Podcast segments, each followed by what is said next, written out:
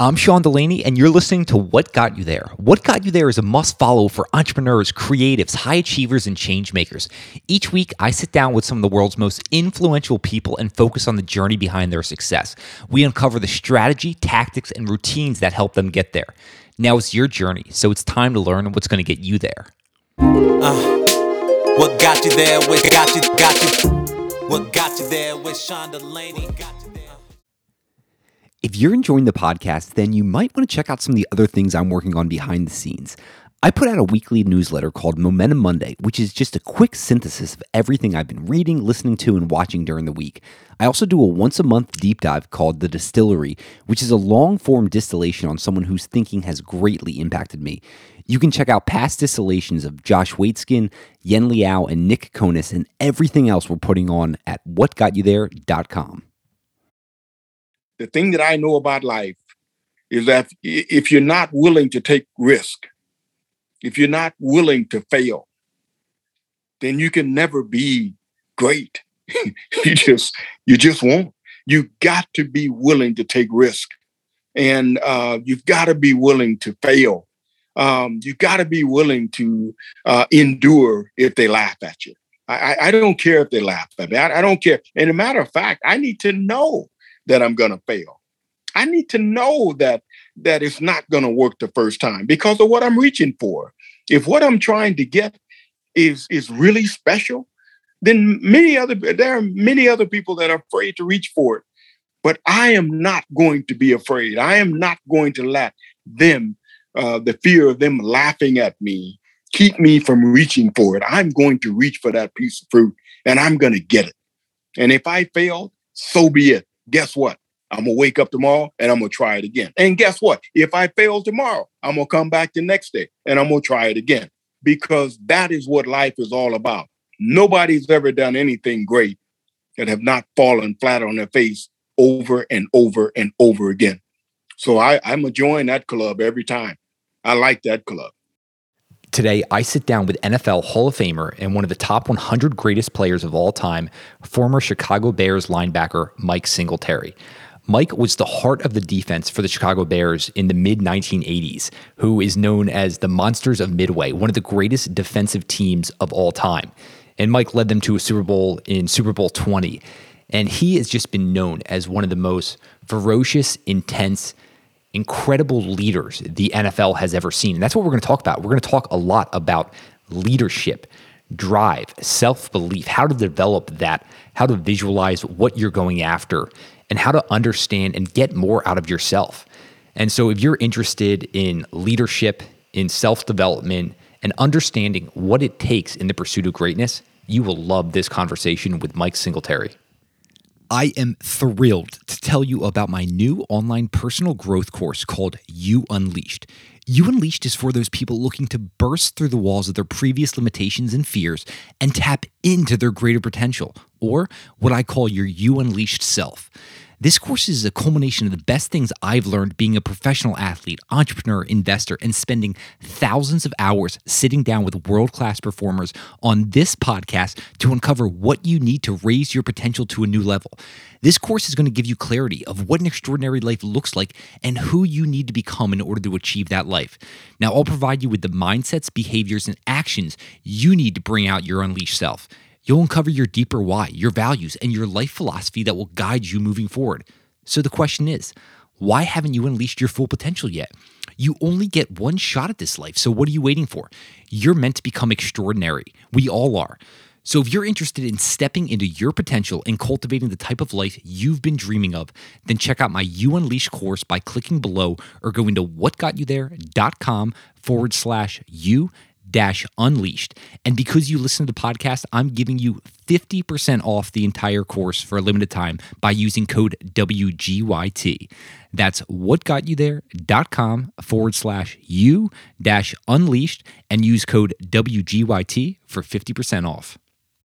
Mike, welcome to What Got You There. How are you doing today? I'm doing well. How about yourself? I'm doing really well. I cannot wait for this conversation. There's so many things that I just want to uncover about you, but I'm actually really intrigued to start around certain inflection points and big moments in people's lives. And so growing up, my favorite NFL player was Ray Lewis. And he said there was a moment with you when you were coaching him, and this was against the Jets, where you looked him right in the eyes and you said, you have to be in control. You've got to be in complete control when you're running that defense. I'm wondering, do you remember this moment because the impact it had on him? I do. I remember it very well. We were in a tight game, and it was a situation in which the Jets were going up and down the field. Coach Nolan, who was the defense coordinator, was calling a particular play and defense, and Ray didn't think it was working. And of course, when the game is not going the way you wanted to go, you're just frustrated. So everything that Mike would send in, Ray would say, hey, that's not working. That's not working. And with Ray being a leader, when you're the leader of a defense or quarterback or middle linebacker, however that is, you've got to be the one, because everybody's looking at you. You've got to be the one to say, hey, you know what, guys, let's just keep focused. Let's stay focused on the task at hand, and let's make this work. And let's not start blaming anyone. Let's look within ourselves instead of looking around and begin to make a difference. And so I just wanted Ray to understand that Ray has always been a great leader, but that's one of the things that I remember doing at times as a leader when things got hot. I'm starting to look around and yell at other guys, and, you know, the coordinators say, hey, buddy, you know, can we get something else? That's not working. And it's like, you know what? I remembered that. And it's kind of like, no, that's when the coach needs you on the field. Where are my leaders? When it gets hot, who's going to step up and say, hey, look, coach made the call on the sideline, but he can't play this game. We're playing the game. So let's make sure that we take it out of his hand once we get the call, and let's take it over. Let's execute. And so Ray understood that. He got it right away, and we went forward and won the game, and he learned a tremendous lesson that day. Yeah, Mike, I'm wondering for you, is that a skill you were able to develop over time?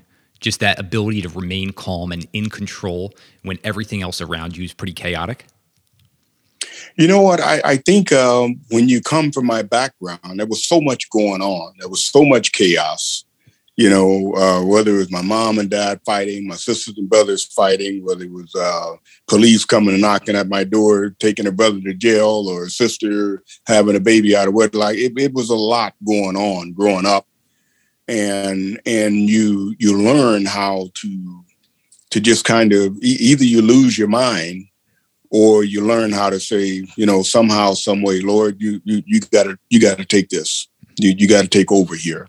And that's kind of something that I developed over time. I'm just thinking about you as a competitor, as a person. The word I think about a lot with you is intensity. And I'm sure there's a lot of people that think about intensity for you. Is that something that you are able to control on and off the field, or is that type of intensity, does that have to just encompass your entire life? That intensity really came about when I was 12 years old, when I set my vision statement about what I was going to do, what I wanted to do with my life. And once I made up my mind and wrote it out and put it on the wall, I remember at the same time praying and asking the Lord to help me do those things. And if he would help me, I would always do my best in the classroom, out of the classroom, on the field, as a person. So always being the best that I could possibly be. That's the thing that the promise that I made at 12 years old. That just internal drive and awareness is pretty remarkable at that age, right? To get that clear on what you're going after. What prompted that for you? Because there's plenty of people that never even think with that type of intensity of what they want in life all the way through their lives. So for you to do that at 12, that's pretty remarkable. Well, I think it was the next man on deck. You know, my dad had just left home. My brother Grady was killed in an automobile accident 6 months later, and I was just kind of paralyzed for a minute. And my mom challenged me to stand up and be the man of the house. And at 12 years old, I was like, wow, I'm the last of 10 kids. I'm the smallest of 10 kids, the least talented of 10 kids. how is she going to ask me to be the man of the house? But I really saw that she believed in me, and there wasn't anybody else. And so at that moment, I made a decision, a conscious decision to say, you know what, Mom, I can do that. And I walked in my room. And I believe that there are things that we think about all of our lives. And most of the time we talk ourselves out of it. But that day, I couldn't talk myself out of it. All I could do was write it down. And I think that's why a lot of people are afraid to write their dreams down, their goals down, because they're afraid it's going to be too hard and they've got to live up to it. But I took the courage that day to write it out and put it on my wall and begin to live it out, because that's what I really wanted to do. And, one by one, they came to pass. Man, I'm just thinking, Mike, about that moment. You even used the word paralyzed, right? Like, so many people remained paralyzed. Like, for someone who is in that state, that they just can't walk into that bedroom and put the stuff, their vision down into writing. Is there anything that you've been able to do throughout the years when you're looking a great challenge in the face and you kind of feel that inner turmoil for a second? Is there anything you do to step forward into growth there? I think one of the things that I learned as at that same time, I began to read books and listen to videos about how to visualize. Visualization is really, really important. And being able to close my eyes when I felt I was going in the wrong direction, when I felt like nothing was working out. And I closed my eyes and just say, you know what? Somehow, some way, I am what I say I am. I am going to make it. I am a great player. I am a great student. I am a great person. And begin to say those things over and over. And really, it kind of gets you out of that place. And you begin to, you don't just say it, but you begin to see it. I truly believe that the mind is so much more powerful than we give it credit for. And I think so many of us don't even know that we can do that. But I can remember closing my eyes and seeing myself doing great things and calling myself to, if I couldn't see it, If I couldn't make it happen naturally, then somehow, some way in my mind, I will make it happen supernaturally. And when I made it happen supernaturally, when I was able to see it, it's kind of like the term, if I can see it in my mind's eye, then I can see it in my natural eye. But I got to see it inside first before I ever see it outside. And to me, I know that's true for my life. Mike, that's 100% true for mine as well. I've been doing visualization for 20 plus years now, and it sounds like this was early in your life. I used it in sports. I use it in everything I do now. I'm wondering, for you to figure out exactly what you're trying to go towards in life, for you, how do you get that clarity? I think you seem incredibly focused and driven towards those things that are really important and impactful for you. And one of the questions I get a lot is people seem like they don't even have any clarity. They don't know what to go after. So what do you do, and how do you get that inner calmness to understand what you want to go after? I think I think it comes down to, first of all, being coming to the realization that there's something more to life than what I'm seeing. I think sometimes, we spend so much time just living and going from one thing to the next, going from one experience to the next, and not being intentional about who we are. And sometimes it's like being on a treadmill and you're just going. And it's like, wait a minute, hold on. I mean, everybody's telling me what I should do. Everybody's telling me the direction that I should go in. They don't know me. And it's like, if anybody should be making those decisions, it should be me. And so I think it's taking the time to step back and really realize, what is a life that I would be really proud of? What is a life that, as I live it, what is it that would make me take a step back and say, wow, that's something, that's a life worth living. And then being able to go to the next step and write it out. What does that look like? And then not allowing myself to talk myself out of it. That's what it is. Then that's what I'm going to do. Now I got to begin to set that path. I got to begin to put the roadmap in place. And that's, I got to do this every day. I've got to do this every week. I've got to do this every month. And so having those goals in place, it always kept me on that right and narrow road, and not be able to talk myself out of it. And that's why it's so important that you write it down, because there were days that I came in and I sat down and if I didn't have it written on the board, I would say, man, forget this. This is the dumbest thing I could ever think of, because everybody else is certainly agreeable to the lower things that you can do in life. But only a handful of people, maybe one or two, will be able to see something great in you. And those are the people that you need to allow to speak into your life. And it's hard to find them. Normally it's a mom or a dad, or maybe a close relative or a coach or a teacher. But it's not a lot of people that's willing to say, hey, you can do this. You got this. Most people are going to tell you, man, it's too hard. That doesn't make sense. I wouldn't do that if I were you. Waste of time. It's incredible the impact that a single comment by someone we look up to, how that can alter the trajectory in our life, both to the negative, to defeat us, or to the positive. I was fortunate in the seventh grade. I had a coach who told me that the best advice I ever received, and that's the only person who can stop Sean Delaney, is Sean Delaney. He understood the internal game and the focus you needed. And something you brought up a second ago, Mike, that I'm just completely on the same wavelength with you, is the question around, who do I want to be in life? Not what am I going to do? Who do I want to be, and who am I going to show up as every single day?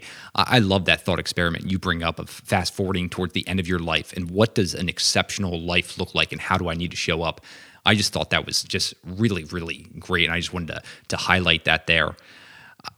You mentioned the impact that your mom's comment had on you, and that it's hard to find these people who are going to give that type of positive feedback to us. What did she see in you? Clearly, there was something already there, right? And I'm wondering, what specifically do you think it was? I'm sorry, you kind of froze up on me there for a bit. Yeah, you say that last part again? Yep, yeah. Your mom, when you were 12, basically was like, Mike, you've got to be the man of the house here. And you said you were the youngest of all the children in that house. And so what do you think it was she saw inside of you that you could step up and do that? I think she saw that I was a fighter. I think she saw early on that I was always with her, because for the first few years of my life, I was in and out of the hospital, I had respiratory issues, and but I was always willing to listen. And so I think there's something about being a listener. Mom taught me very early on, how about be quiet and just listen.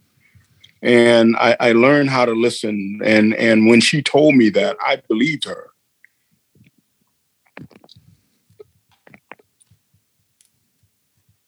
When she told me that, I believed her, and that is another part of it, being able to have someone that's giving you information that you really trust. And I trusted my mom, and I believed her when she said there was greatness in me, and it's the only thing, it's all that I needed. It's kind of like that one word that I needed. When she said there's greatness in you, I know it's there. I've seen it. And but if you give up now, you never see it in life. And so and then that's when she asked me the question to be the man of the house, if I could do that. And so for me, I think oftentimes we just need someone to call it. We just need someone to believe in us. We just need someone to say that word. Hey, it's there. It's in you. What are you doing? What are you thinking? That's not who you are. This is who you are. Let's go. Pick it up.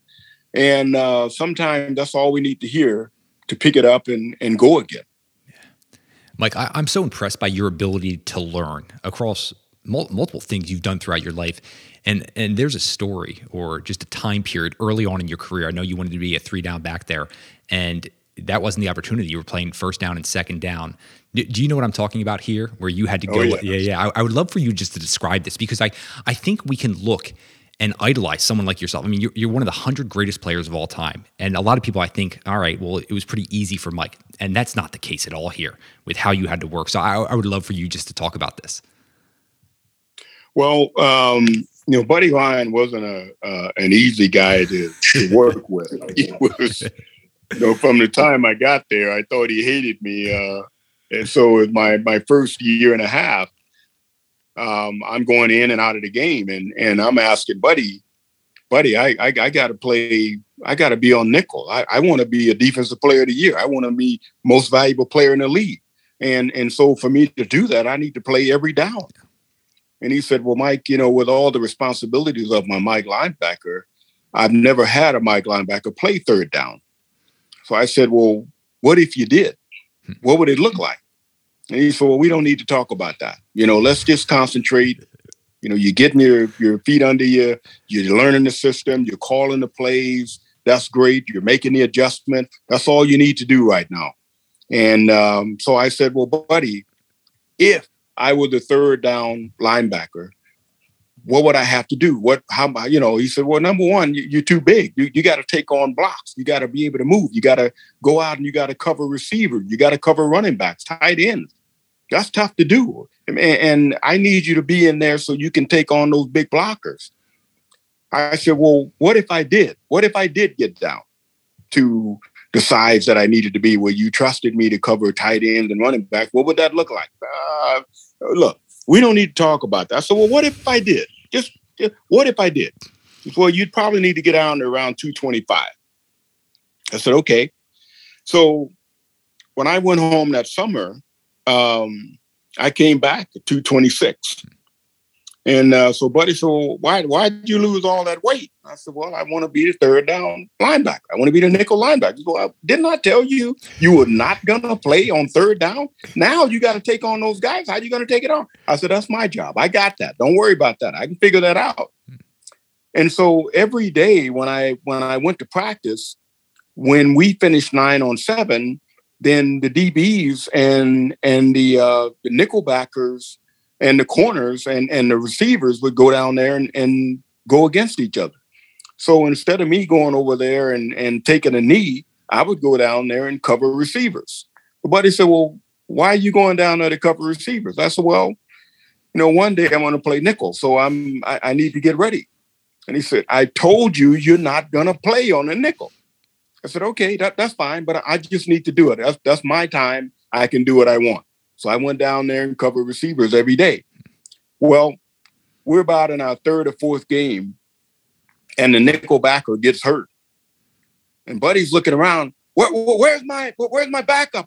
I ran in the game.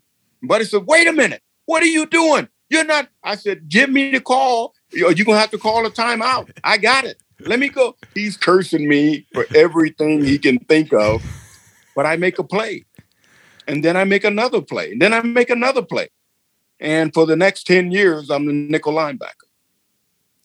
There's so much to this story. First off, just you seem to approach the world very optimistically. Like your Buddy's saying all of these things around, like basically trying to stop you before you even start. And you keep seeing the possibility in things. But not only that, it's not just like I'm seeing the possibilities. You took the work. And you showed up consistently every day that summer to get down to 226.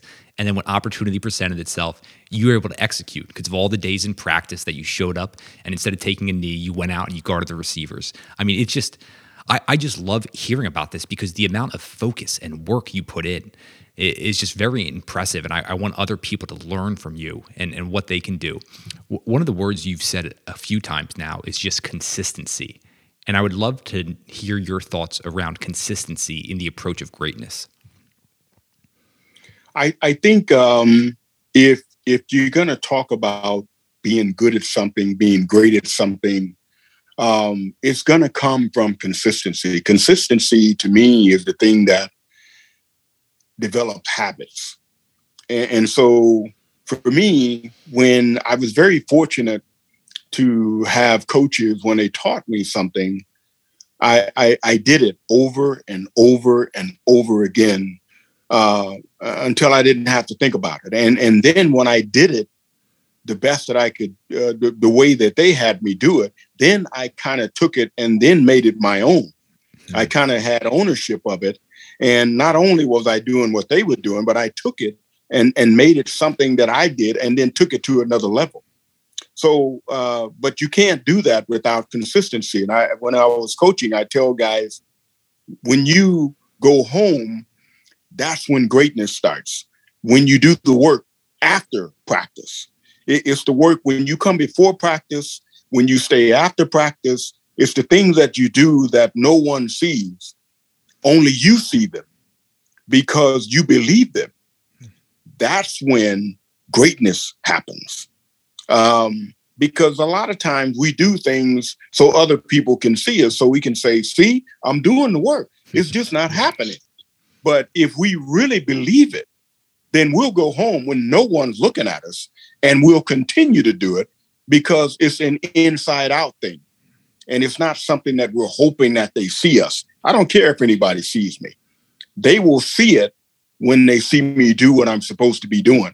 And they'll know that there's something different. This guy is continuing to improve. This person is continuing to get better. How in the world are they doing that just in the time that we're doing it? Well, greatness is all about when practice is over, when work is over, when everybody else has gone home. It's the extra that you're able to do. It's the extra that you're willing to do. And so for me, it's all about doing those things consistently every day, doing them every time I think about them. You know, when I worked on the art of hitting, and I worked on that, always looking at what I was hitting, always having the right body posture, always being just in the right place, taking on blockers and getting off of them and doing the thing. All of those things, I did those at home. And then when I did it physically at home, then I would sit down and put on music and do it mentally at home. Now, that's something that I did all the time. And when you do those things, it becomes second nature. So when you get on the field, it's not something that you have to think about, something that, well, I wonder how I'm going to do this. I wonder, no. You are ready to go. You're just ready for the whistle to blow so you can go and do what you do. Mike, can you even go a little bit further there on the mental preparation? You said you put on the music and you're visualizing the execution of a perfect tackle. So are you just visualizing this again and again while the music's playing? Absolutely. While the music is playing, I got quiet, soft music playing. Not 9 times out of 10, it's Beethoven, it's Bach, it's, normally orchestra music that allows me to be in the moment and allows me to take that music. And when I close my eyes on that field, that's what I'm seeing. You've done this. You're going to knock this out the park, Mike. This is going to be a great day. This game is already done. You've already played this game. And so now it's just going out and executing it. So when you have the consistency and you've created the habits of doing things great and you have the visualization, now it brings on the confidence when you go out on the field. It's not cockiness. It's confidence. It's knowing that, you know what, I am mentally and physically prepared for greatness today. I will accept nothing less than that. And so to me, that kind of is what it comes down to. I know this isn't black or white, this isn't binary. Which one for you was harder to get to that level of greatness, the mental side of things or the physical side of things? The mental is always more difficult.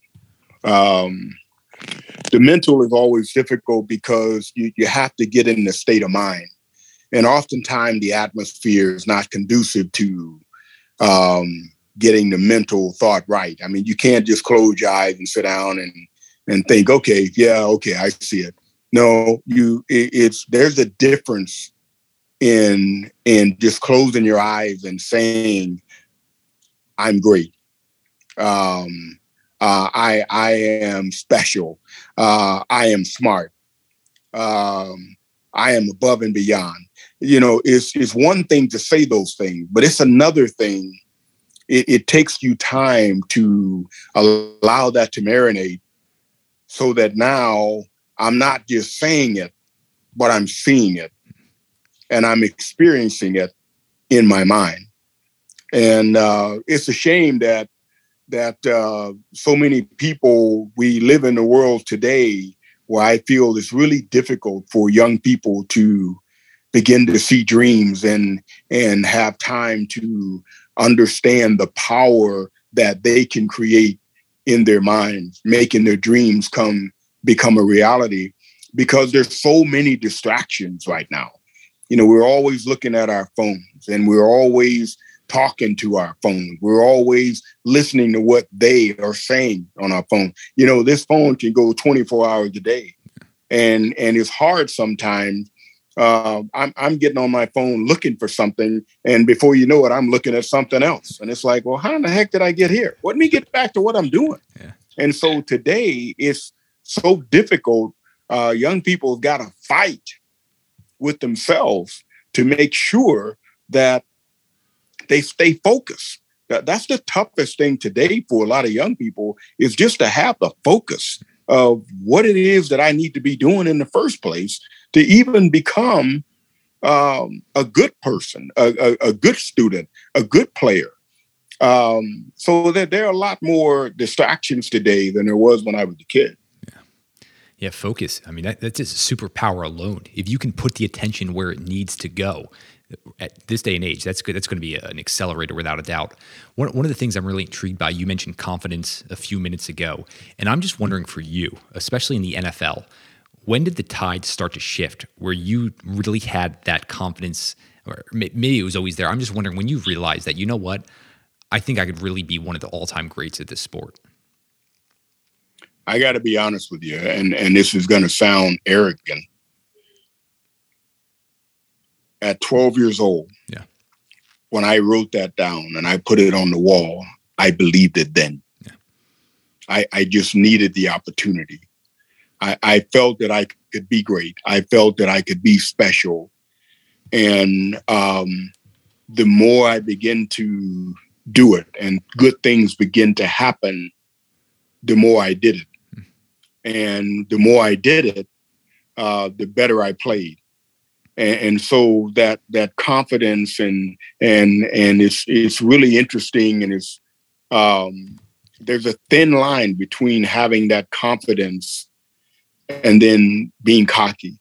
And that thin line really makes a big difference. And the attitude to me was the separation. And the attitude was always knowing the truth. I know that it was God. I know that God was my strength. I know that God was the one that allowed me to become great and allowed me to have this focus. And so that was always being true to myself and making sure that I didn't take the focus on me and say, hey, it's me. You know, I always knew I was great. I always knew. No, I didn't. But I just believed because of who he was, who he is, then I can be something very special, because he put it in me. He put it in you. He put it in all of us. Whatever we do, we can be great at it if we're willing to do the little things and pay the price. Yeah, Mike, that's not, I don't view that as arrogant at all, because the number of Olympic gold medalists, world champions that had that belief at such a young age, it comes up again and again. So I don't view that as arrogant. I think it's incredible that you're able to pass that message on, because we do have some young people who listen to the show. To hear someone like yourself reiterating that when they have that little pocket of that little internal knowing that they're capable of something, I just think that's incredible. I would love to know, you mentioned when you were coaching some of the things you would tell your players. Is there anything else that consistently showed up again and again that you would reiterate to all your teams or players you were working with? I think the biggest thing is so many players sell themselves short. You know, there's so often in life that we go through things early on and we get scarred and you know, we're afraid to try again. We're afraid to reach. You know, it's okay for things that that we're supposed to be, things that we're supposed to reach. But when we get to that next level and we have the opportunity to reach for things that nobody else is reaching for, a lot of times we fear that there may be ridicule of people saying, who do you think you are? You know, that's never been done. How do you think you can do it? Or, you know, you don't have what it takes. You're not better than me. You know, you don't have what I have. So why are you even thinking like that? And so I think a lot of times I've seen kids, young men and young women that have so much talent that if they could just believe that, you know what, even if you can't see it, man, just start somewhere doing the little things, just taking a step. And once you begin to take small steps, and you'll see that things will begin to happen, and that consistency that comes with it, and then that confidence that comes with it, then if you will do those things, then it'll all come into place. But I just think that sometimes the fear of failure is in our minds, and we don't want to. We don't want to start something and not finish it. We don't want to start something and come up short. We don't want to make that commitment and it not work out and have our hearts broken. But you know what? The thing that I know about life is that if you're not willing to take risk, if you're not willing to fail, then you can never be great. You just won't. You've got to be willing to take risk, and you've got to be willing to fail. You've got to be willing to endure if they laugh at you. I don't care if they laugh at me. I don't care. And a matter of fact, I need to know that I'm going to fail. I need to know that it's not going to work the first time because of what I'm reaching for. If what I'm trying to get is really special, then there are many other people that are afraid to reach for it. But I am not going to be afraid. I am not going to let them, the fear of them laughing at me, keep me from reaching for it. I'm going to reach for that piece of fruit, and I'm going to get it. And if I fail, so be it. Guess what? I'm going to wake up tomorrow, and I'm going to try it again. And guess what? If I fail tomorrow, I'm going to come back the next day, and I'm going to try it again. Because that is what life is all about. Nobody's ever done anything great that have not fallen flat on their face over and over and over again. So I'm going to join that club every time. I like that club. Mike, I can, without a doubt, say that's one of my favorite 2 minutes in 5+ years doing this show. The amount of incredible wisdom in those 2 minutes. I just thank you for that because that was incredible. It's what's coming out is just the ability you have as a great leader. And I would love to know, when you hear that term leader or leadership, what comes to mind for you of what makes an exceptional leader? I know you've hit on some things, but I would also just love to hear the total scope of how you think about leadership. I think leadership is all about the things that what I'm trying to get from someone else. Here's a great example. I remember coming home and I was getting on my kids about not putting their stuff away. You know, your shoes are all over the place. You know, your coats over there, your books over there. And, you know, you gotta put stuff away. You know, you think we don't have maids around here. Let's go. And my wife pulled me aside and said, Mike, your stuff is out there. You know, your shoes are over there. And I said, well, you know, I pay the bills here. You know, this is, what do you mean? I'm the man. I'm dad. That's okay. And she said something really important. You know, Mike, that's kind of hypocritical if you're going to tell them to do it, but you don't do it. And just because you're dad, is that really right? And I had to think about that. And it taught me a great lesson about leadership that I thought I already knew. I did it at work, but I didn't do it at home. But leadership is all about the things that I want to see in other people. Can they see them in me? Am I emulating that every day? Or is it one of those do as I say and not as I do? That makes a very poor leader. And to me, that I've done that at times. And it never works. But if those that I'm leading, if I'm going to call myself a leader, then I need to lead the way by serving them, by making sure that they can look at me and without me having to say anything.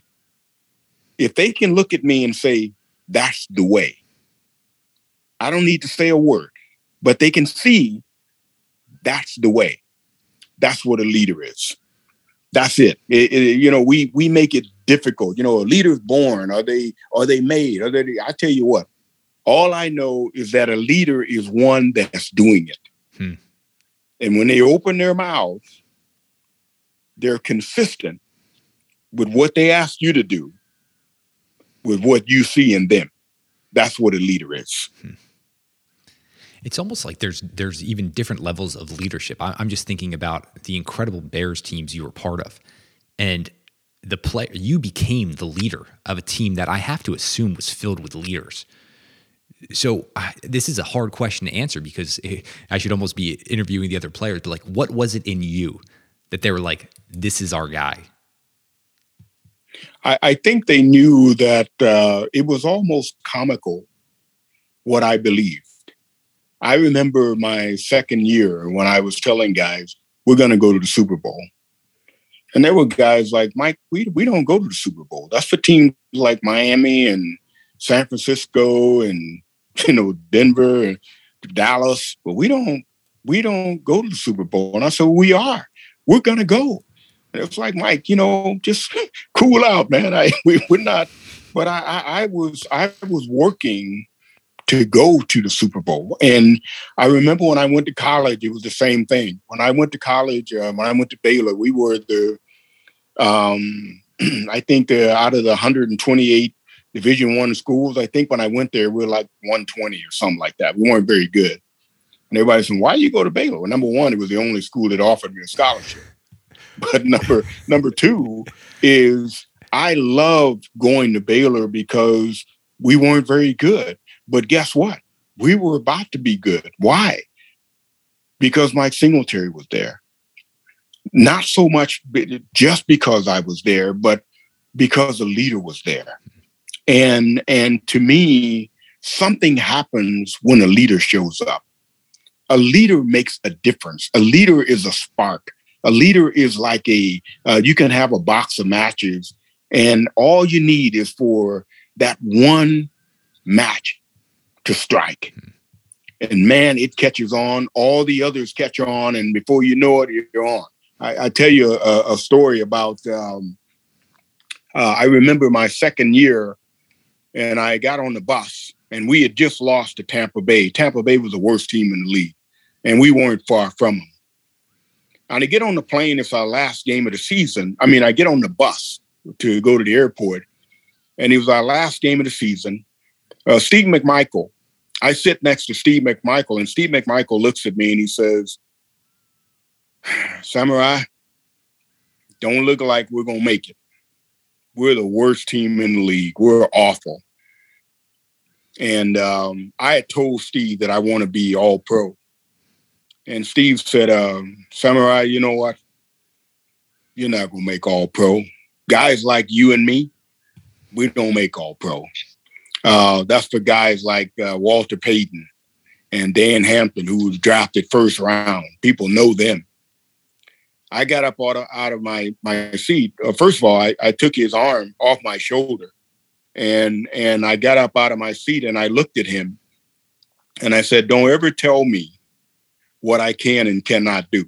I said, I'm going to the Pro Bowl. You may not go, but I'm going to the Pro Bowl, and we're going to the Super Bowl. You may not go. And I got up and I moved. And he said, okay, I guess you think you're really something. But you know what? Guess what? I did make all pro that next year. And the next year after that, so did Steve.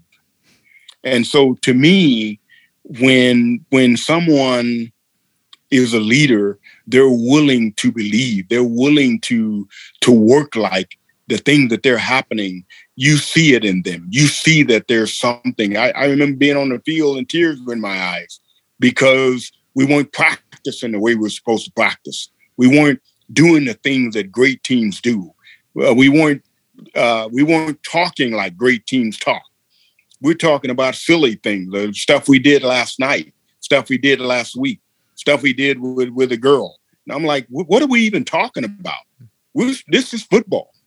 And I'm not going home this year. We're going to the playoffs, man. We're going to the Super Bowl. So to me, a leader is like a prophet. It's like someone who's speaking, and he's not speaking to you. He's speaking through you. Hmm. And if you're man enough or woman enough or big enough to be able to believe it and capture it, then you pass it on. If not, get out of the way. And so to me, that's what a leader is. You got to be able to see it in them. And they speak it and act that way every day. They don't come in one day and all of a sudden, oh, we're not good. You're right. We're not good. No. They're like the newspaper. They show up every day. It's the same thing. They show up at the same time. They're working. I don't care what it looks like, what happened yesterday. Today, they're back at it. You ready to go? Let's go. That's what it's all about to me. That's what a leader is. Mike, you're hitting on one of those just incredibly powerful principles. I love the story around what the single match can do, because it's so true. In a company, in a team, that one single spark, that one leader who comes in can forever change the trajectory of that entire organization. And I hope that's like a rally call to someone who knows that they have that capability within them to show up tomorrow, today, like that, and start making that ripple, start making that impact. That's just so important, so crucial. I love how you lived that out. Where did the nickname Samurai come from? Samurai just came from guys teasing me about the noises that I made. You know, I made a lot of noise when I played. You know, I was always screaming and this guy sounds like Bruce Lee. And so when I hit somebody, I was screaming. So everybody always thought I made a lot of noise that sounded like those movies. So that's kind of where it came from. Yeah, it's funny just how clear you are and articulate you are around the important principles that you've lived by. I know the Bushido Samurai had an incredible code as well. So it's almost like I know you're using the noises there, but I hear that. And I just think about someone who's so principled and lives by those, like the samurais. I'm a huge admirer of the samurais and some Eastern philosophy. Yeah. It speaks highly to who you are and what you've been able to do. I'm really intrigued about the pursuit of greatness within an organization. And I'm not saying one is easier, one's harder. I'm wondering how they're different. The pursuit of trying to get to the top, what's the difference like of trying to get to the top as opposed to once you're finally on the top? That's a really, really good question. Getting to the top, you know, when you have a leader has to be transitional. Getting to the top takes a different kind of leader. I liken it to, I'm trying to think of the Lakers teams. I remember the Los Angeles Lakers and the coach that they had, the sharp dressing guy. Are we talking Phil Jackson, or are you talking with the one before him? Yeah. But I can't think of his name. But anyways, he was a hard-working, driving guy. Pat Riley. Yeah. He was focused. He was on them. He was, hey, this is the way we got to do it. This is the way we got to do it. And so that, to me, Pat Riley is kind of that guy. You know, after the game, you know, he's soaking wet. You know, he still looks sharp, but he's soaking wet, pushing those guys and driving them. So to me, that's the kind of leader you need, that knows that this is the work. We got to put in the work. I got young guys. I got to develop them and develop all this young talent and make it something special. And then when those guys were winners, you know, a guy like Phil Jackson could come in. You got to realize that now I've got a seasoned team, and these guys are already winners. They know how to win.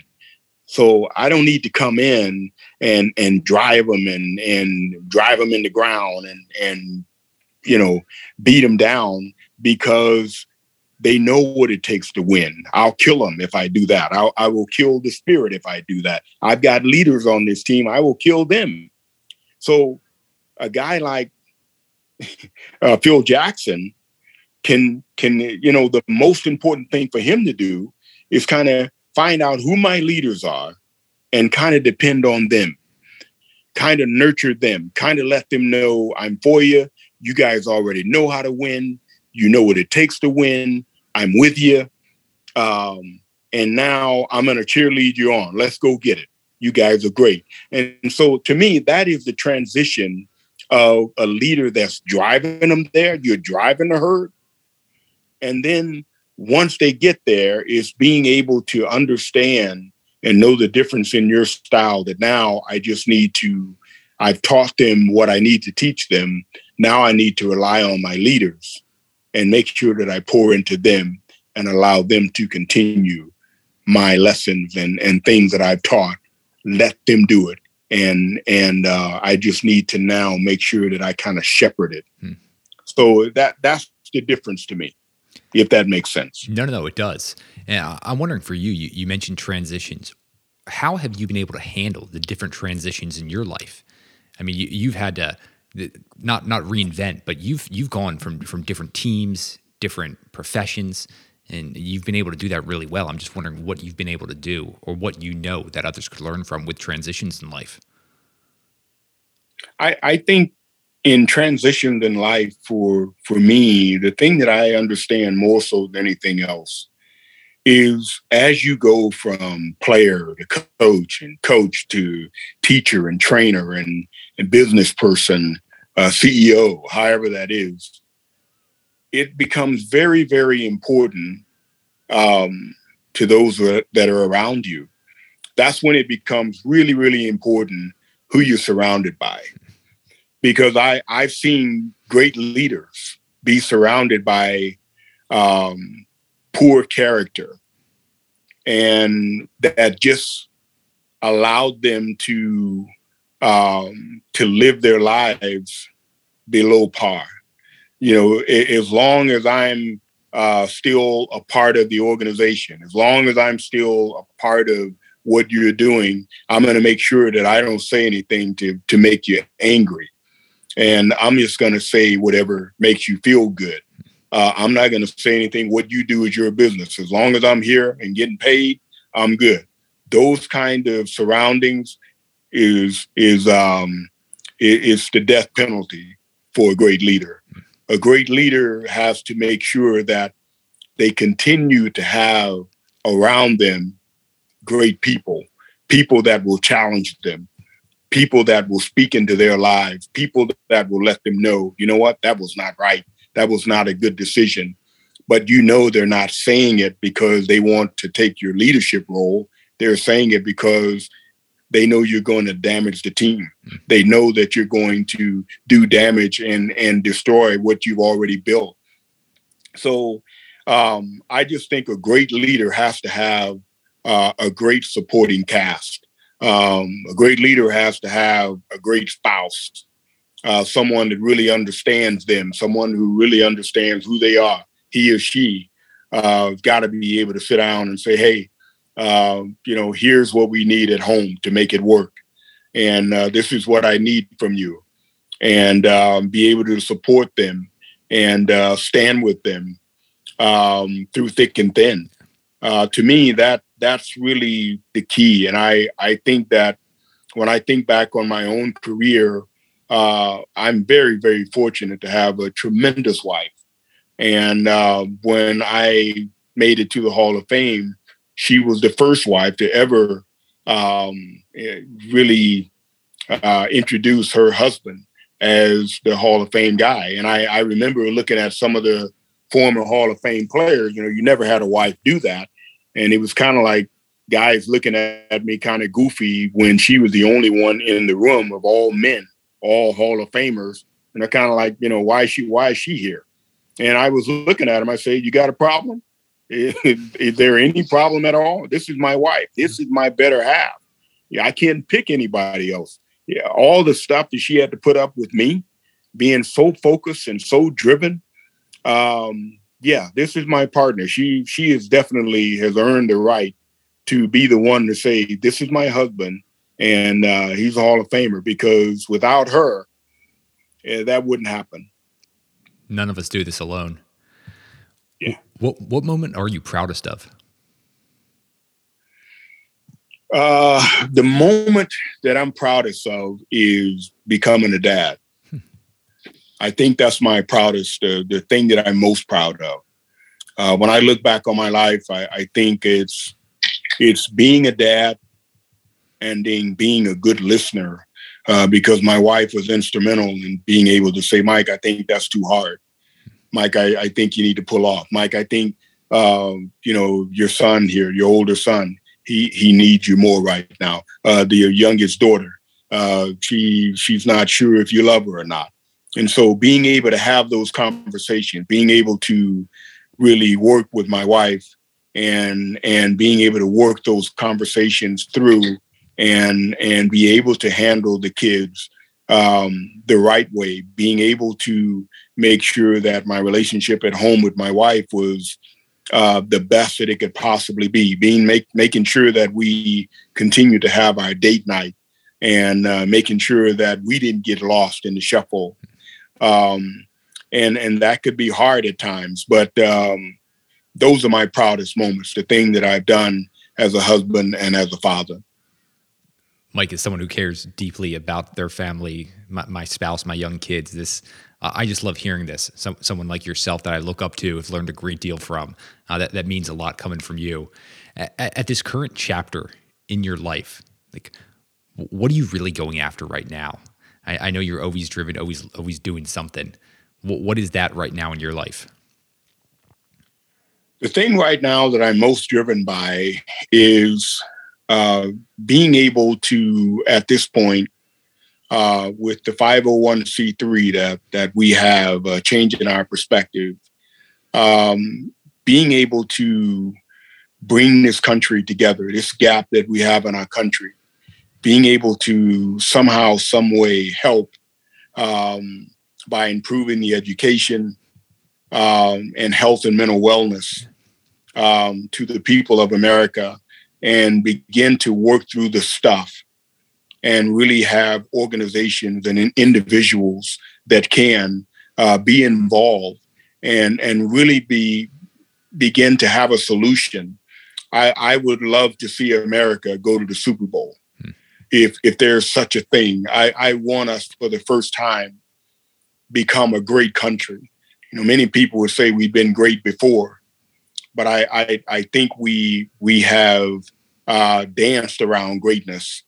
But I don't think we can be a great country when we have the disparities that we have, when we have people in neighborhoods killing each other, when we have kids, the mental health that we have, the amount of prescription drugs that we take. Something's wrong with that. That's sending a message.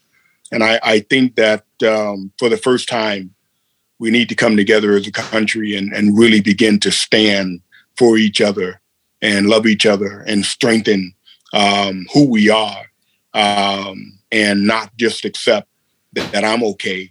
And if you're not okay, that's your fault. No, we can no longer do that. We're entering a time right now in our country where it's time for us to take a stand and say, we're all Americans.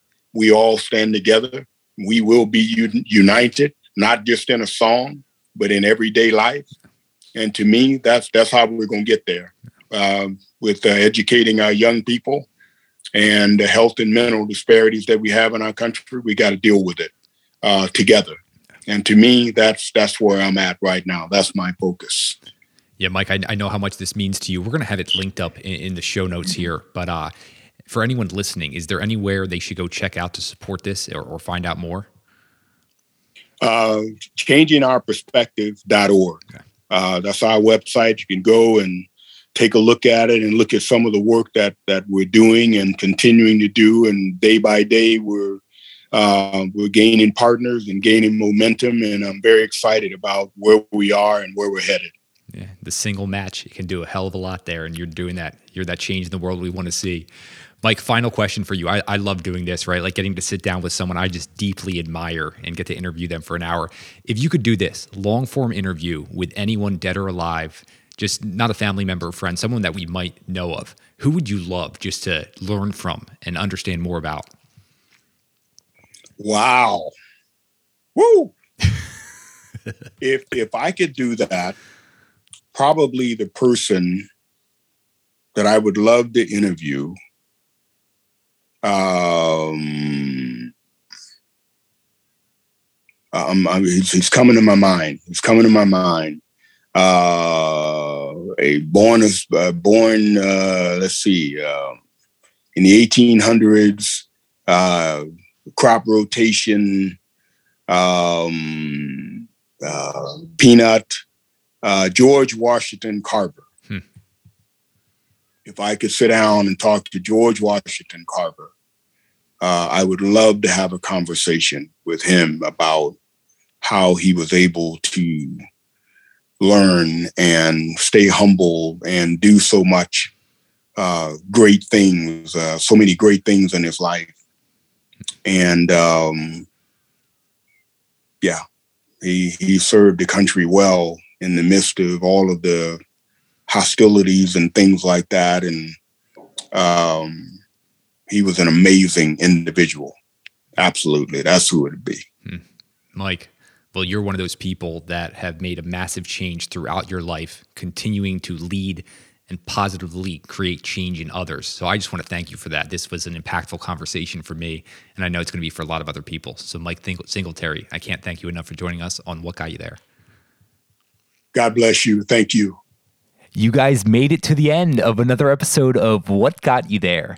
I hope you guys enjoyed it. I really do appreciate you taking the time to listen all the way through. If you found value in this, the best way you can support the show is giving us a review, rating it, sharing it with your friends, and also sharing on social. I can't tell you how much I appreciate it. Looking forward to you guys listening to another episode.